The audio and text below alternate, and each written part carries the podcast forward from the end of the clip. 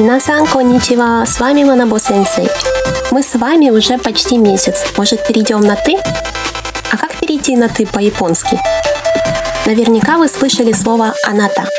В учебниках «аната» переводится как «ты» или «вы», но будьте осторожны. Дело в том, что «аната» используется между супругами. Иногда его переводят как «дорогой» или «дорогая». Если использовать это выражение с друзьями или с подчиненными, то это будет звучать довольно фамильярно. Разберем пример, когда уместна. Аната кагетерю Дорогой, ты лысеешь.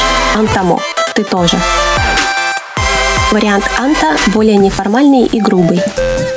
Если вы любите аниме, то вы наверняка слышали много вариаций слова аната.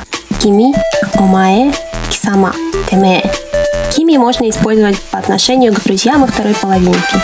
А вот омае, кисама и теме можно использовать только если вы персонаж аниме про накачанных и громких мужчин, готовый с боем отстаивать честь и показывать противнику свою силу.